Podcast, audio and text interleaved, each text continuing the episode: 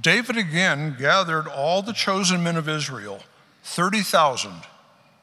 And David arose and went with all the people who were with him from Elah, e Judah, to bring up from there the ark of God, which is called by the name of the Lord of hosts, who sits enthroned on the cherubim. And they carried the ark of Godon, a new cart, and brought it out of the house of Abinadab, which was on the hill. And Uzzah and Ahio, the sons of Abinadab, were driving the new cart with the ark of God, and Ahio went before the ark. So David went and brought up the ark of God from the house of Obed-edom to the city of David with rejoicing. And when those who bore the ark of the Lord had gone six steps, he sacrificed an ox and fattened an animal. And David danced before the Lord with all his might. And David was wearing a linen ephod. So David and all the house of Israel brought up the ark of the Lord with shouting and with the sound of the horn. As the ark of the Lord came into the city of David, Michal, the daughter of Saul, looked out of the window and saw King David leaping and dancing before the Lord. And she despised him in her heart. And they brought in the ark of the Lord and set it in its place inside the tent that David had pitched for it. And David offered burnt offerings and peace offerings before the Lord. And when David had finished offering the burnt offerings, the peace of the offerings, he blessed the people in the name of the Lord of hosts and distributed among all the people, the whole multitude of Israel, both men and women, a cake of bread, a portion of meat, and a cake of raisins to each one. Then all the people departed, each to his house. Almighty and everlasting God, who gave to your apostle Bartholomew grace truly to believe and to preach your word, grant that this church may love what he believed and preach what he taught. Through Jesus Christ our Lord, who lives and reigns with you in the Holy Spirit, one God forever and ever. Amen. Good evening. I open with the collect for St. Bartholomew's Day because that little phrase that we may love what he believed, grant your church, this church, named for St. Bartholomew, to love what Bartholomew believed. Tonight, in our journey of becoming St. Bartholomew's, tonight in our journey of looking at the monarchy of Israel in 1st and 2nd Samuel, as they became a people, Israel, and as we try to glean some insight from their experiences, from their pitfalls, from their successes, the thing I want us to focus on is our fundamental disposition as a people. Meaning, when we say something like, Take my heart, Lord, here's my heart, Lord, take and seal it, what does that mean? What does it mean to give God our heart? How does that happen? What does our inner being look like in that moment? How does that order our lives? In other words, how does our worship, the way that we face God, the way that we redirect our desires, our affections, everything about us, how does that then flow into our lives of being fully human? You see it on the front of your bulletin. Maybe you've seen it on our website. We've talked about it a lot. That God has made us to be fully human, meaning He's made us to be the people that He has envisioned. Now, we can't do that apart from our Lord Jesus Christ.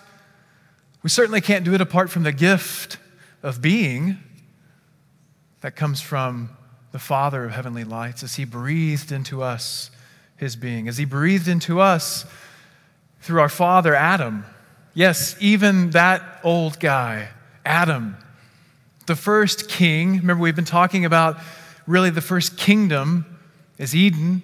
And the first king and priest is Adam. In the same way that God breathed life into Adam, then we are to put ourselves in God's presence in such a way.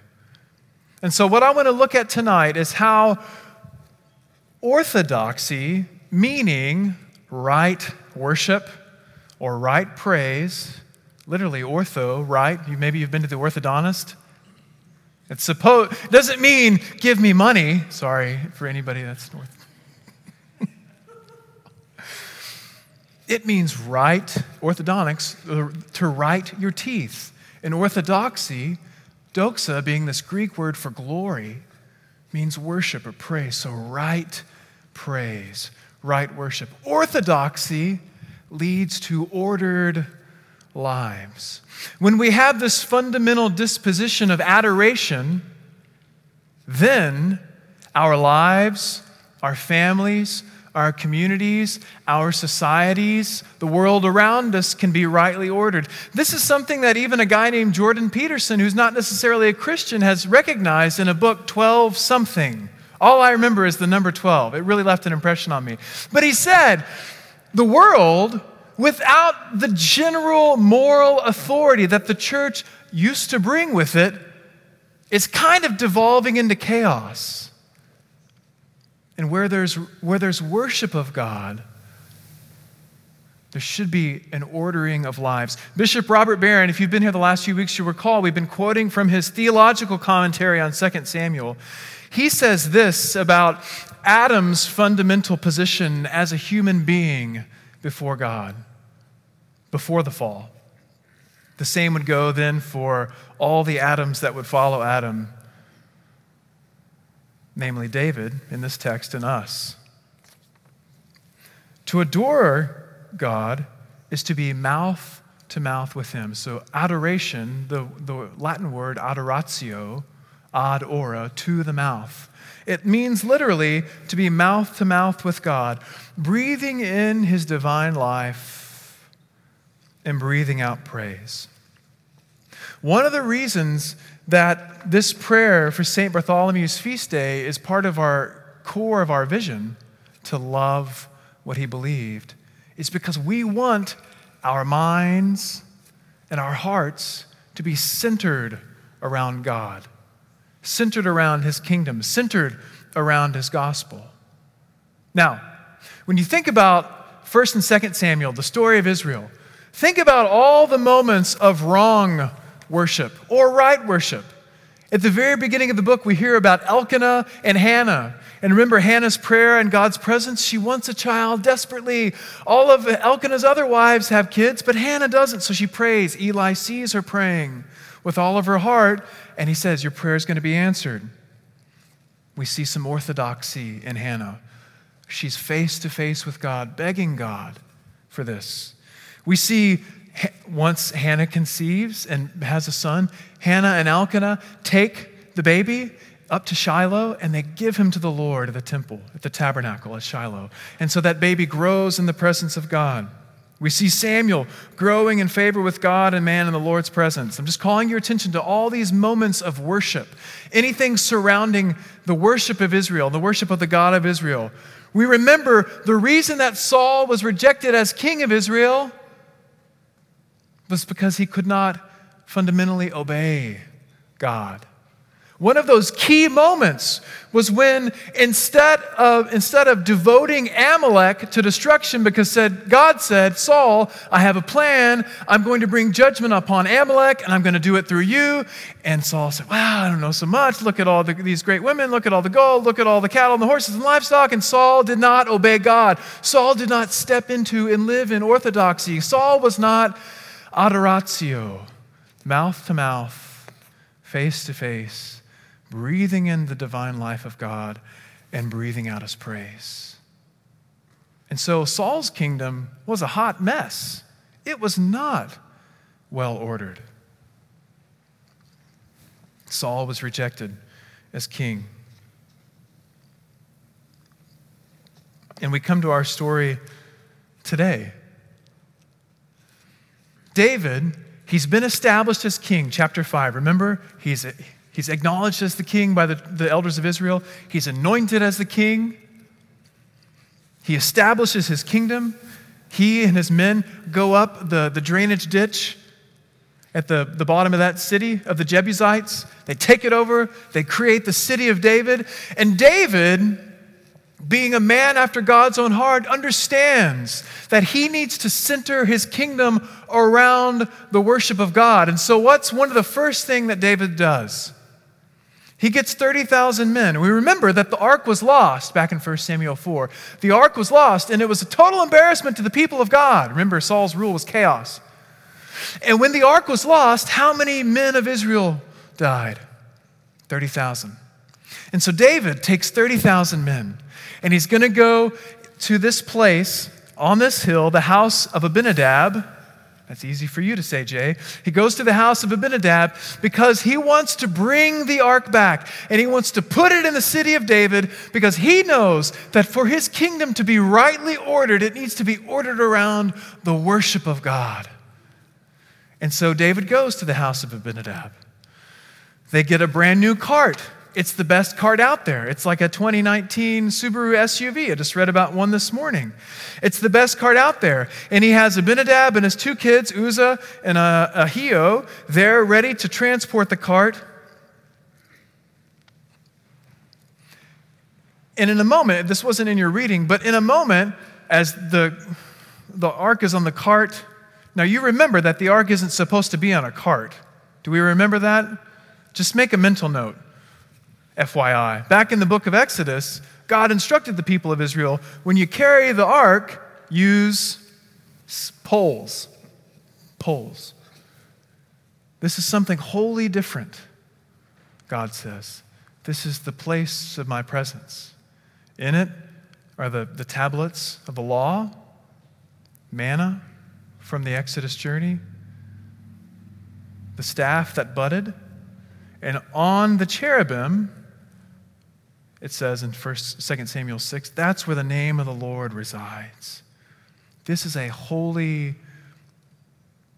this is a holy artifact. This is the center of the worship of the people of God. If there's anything about orthodoxy or right praise or right worship that the people of Israel have, this is it. Now, Uzzah doesn't seem like such a bad guy. Uzzah's just one of the kids of Abinadab.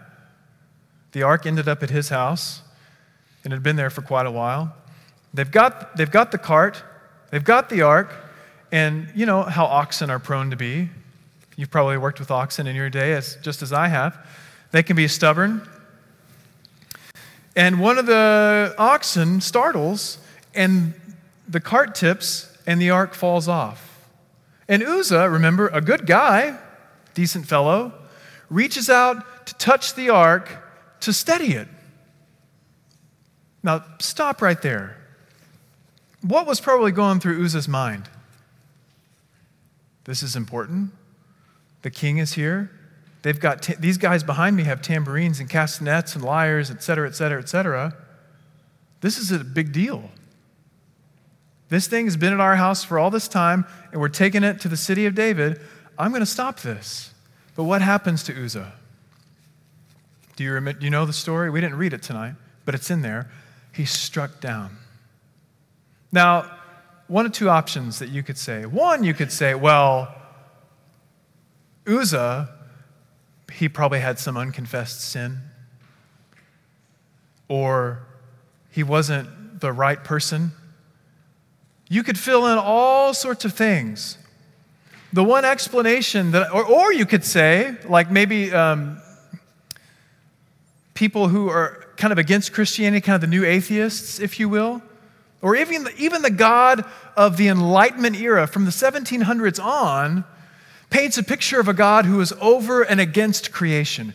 Here is creation, the universe, the galaxy, and God is powerful and strong, and outside of it, and against it. And one professor, a guy named Matthew Levering, who's, who's hilarious, says that kind of a God, for humans to interact with him, either have to succumb to his uh, punitive transcendence or it's like a Jack and the Beanstalk scenario where you climb up the beanstalk, you steal a bunch of stuff, and you get down as fast as you can.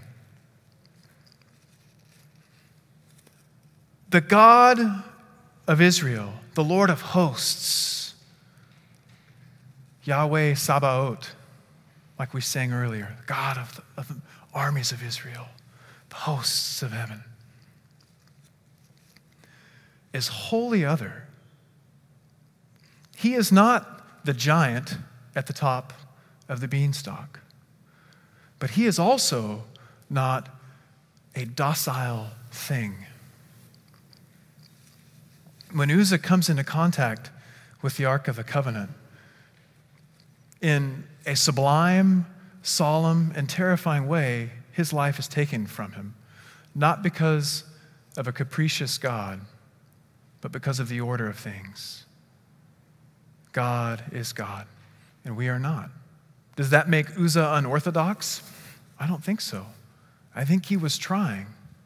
I'm not trying to give us a new law to adopt, but what I am trying to show us is that the fact that we can be face to face, mouth to mouth with God, breathing in his divine life and breathing out his praise, is a cosmological miracle.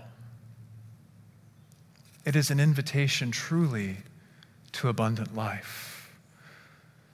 Orthodoxy leads to ordered living. So David is terrified. This is the first time that we really see David rattled, in my opinion. He's afraid of God, and rightly so. It's the same that Mr. Beaver told the Pevensey children when they're talking about Aslan the lion. Oh, so he's a good lion. Oh, Mr. Beaver says, oh, or excuse me, they say, oh, so he's safe. And Mr. Beaver says, oh, no, he's not safe, but he's good. This is the God that invites us to be with Him, to stand with Him, to fundamentally order our lives around Him. It's interesting to me as I was meeting with some of you, I, I love to meet with parishioners throughout the week, especially new people, help, help them get adjusted to the life of the church, help them understand the vision, etc. And as I was meeting with, with two different people at two different times, the subject of worship came up. One, one person from a very uh, sort of Anglo Catholic background, we talked about worship a long time because this person was coming from a different background to St. Bartholomew's, which is a little more relaxed, a little less formal, but still, you know, prayer book, liturgical, yada, yada, yada, all those, all those words. And it was, it was so exciting to me the way that this person loved the worship of God, the way that this person loved to be in God's presence and learned how to breathe in his presence and breathe out his praise in a different tradition from ours, but still the same family. And yet another person the next day came, was coming from a completely different background, one more like Amy and I came from, like a Baptist tradition. And this person said, You know, I'm still getting used to the, the liturgy. Is that what you call it? The liturgy? And we talked about liturgy and what that means. He said, I'm still getting used to it, but there's something about it that I just know that I need this, that my soul needs it. I took Josiah and one of his buddies to an FC Dallas game last night up in Frisco.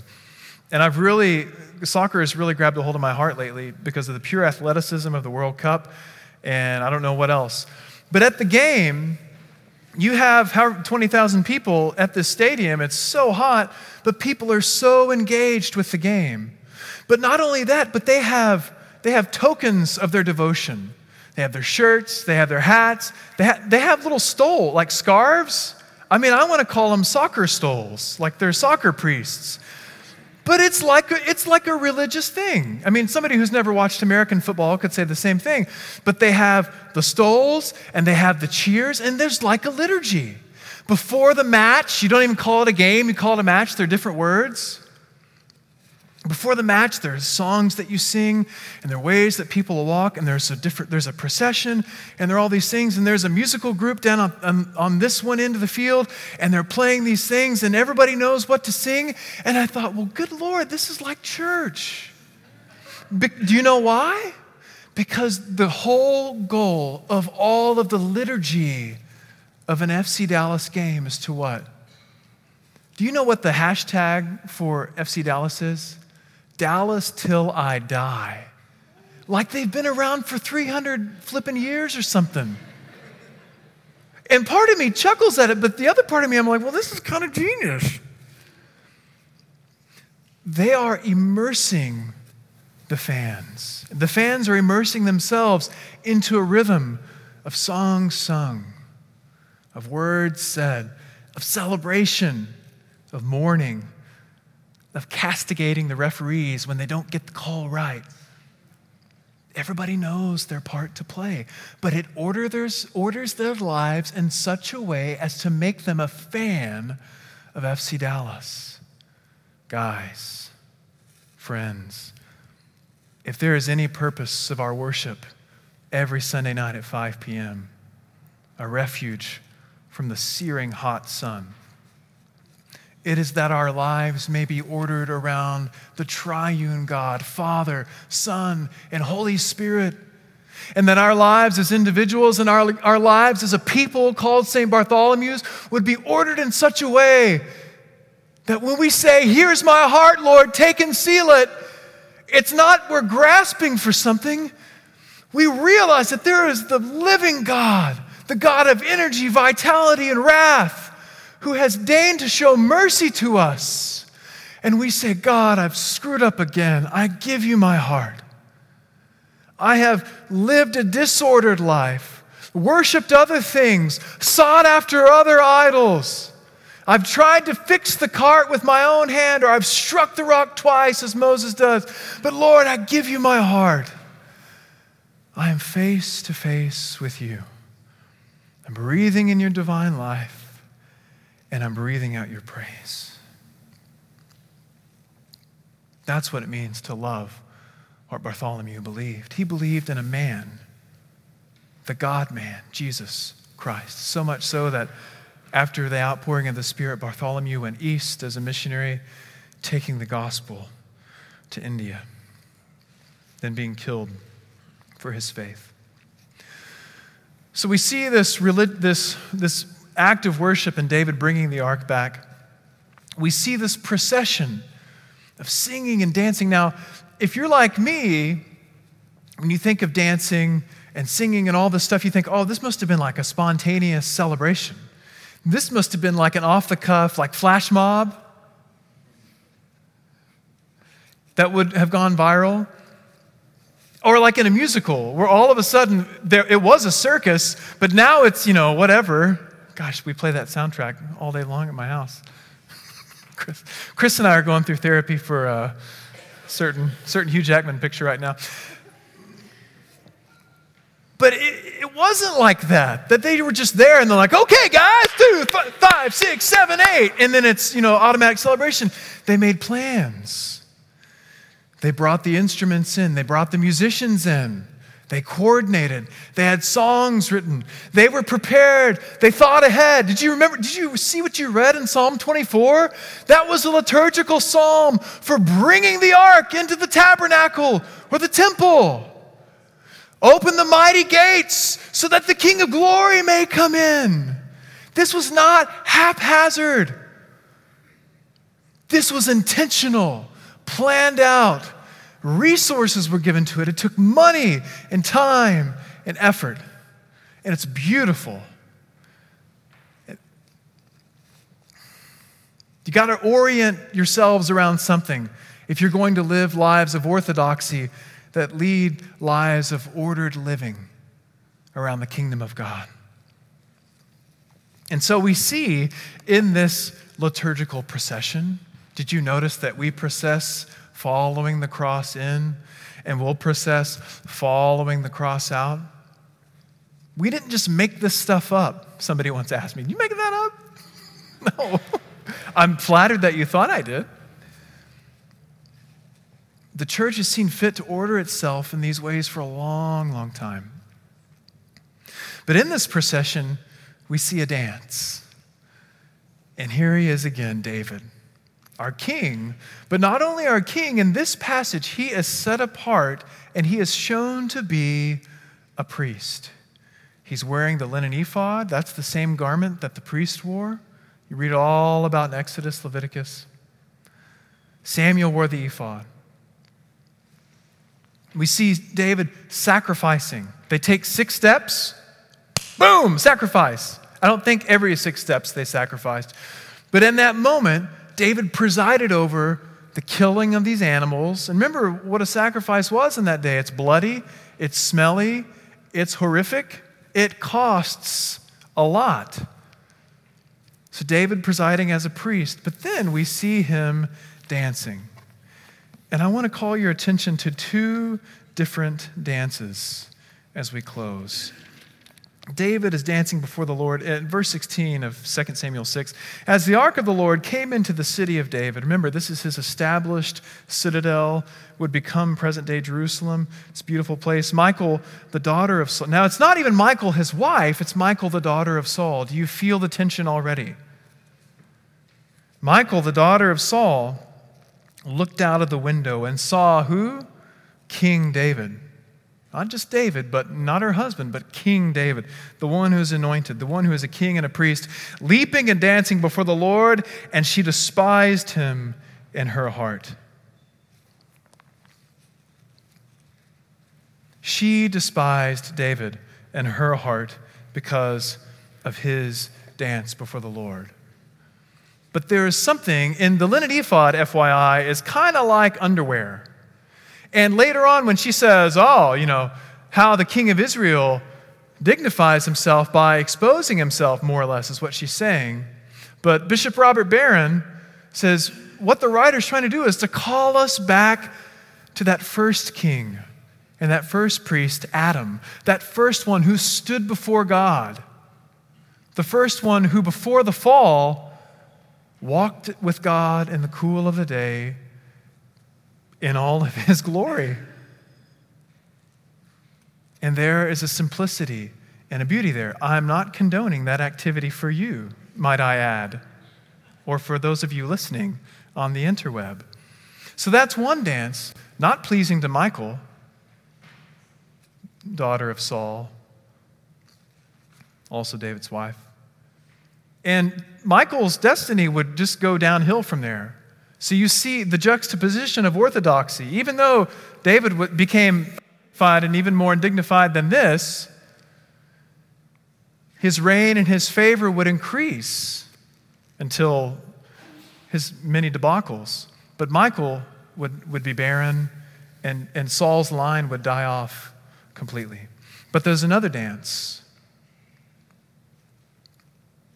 that of Salome, Herodias' daughter. This dance, this sort of way of ordering her life, was not pleasing to God.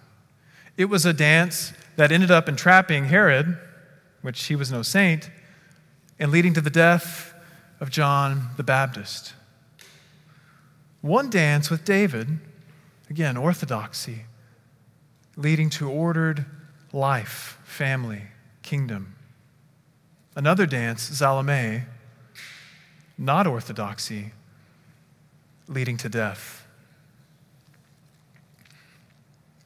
I've been talking about being face to face with God. Eugene Peterson, in, in translating or paraphrasing Matthew chapter 11, puts these words in the mouth of Jesus when Jesus says, Come to me, all who are weary and heavy laden. He says, Come to me and learn from me the unforced rhythms of grace. Our lives of orthodoxy, of, of adoratio, face to face with God, mouth to mouth with Him, it's a dance. It's not going to be perfect math every time. We're going to step on somebody's toes. God's going to step on our toes, perhaps. There'll be necessary suffering. But the whole idea is that we're learning this effortless dance of grace, these unforced rhythms of grace. And when we think about becoming a people called St. Bartholomew's, when we think about and seek to live out loving what he believed, that is exactly what God's inviting us into. It's good, it's beautiful, and it's part of our path of being fully human. Let us pray. Father, we thank you for loving us so much. Hmm. Thank you, Lord, that you have not struck us down like Uzzah, but have invited us to yourself in your Son, Jesus Christ, that you've given us your very Spirit in your Holy Spirit. Lead us now as we learn the unforced rhythms of grace. Lead us now as we learn to dance the dance of life. Through Christ our Lord, we pray. Amen.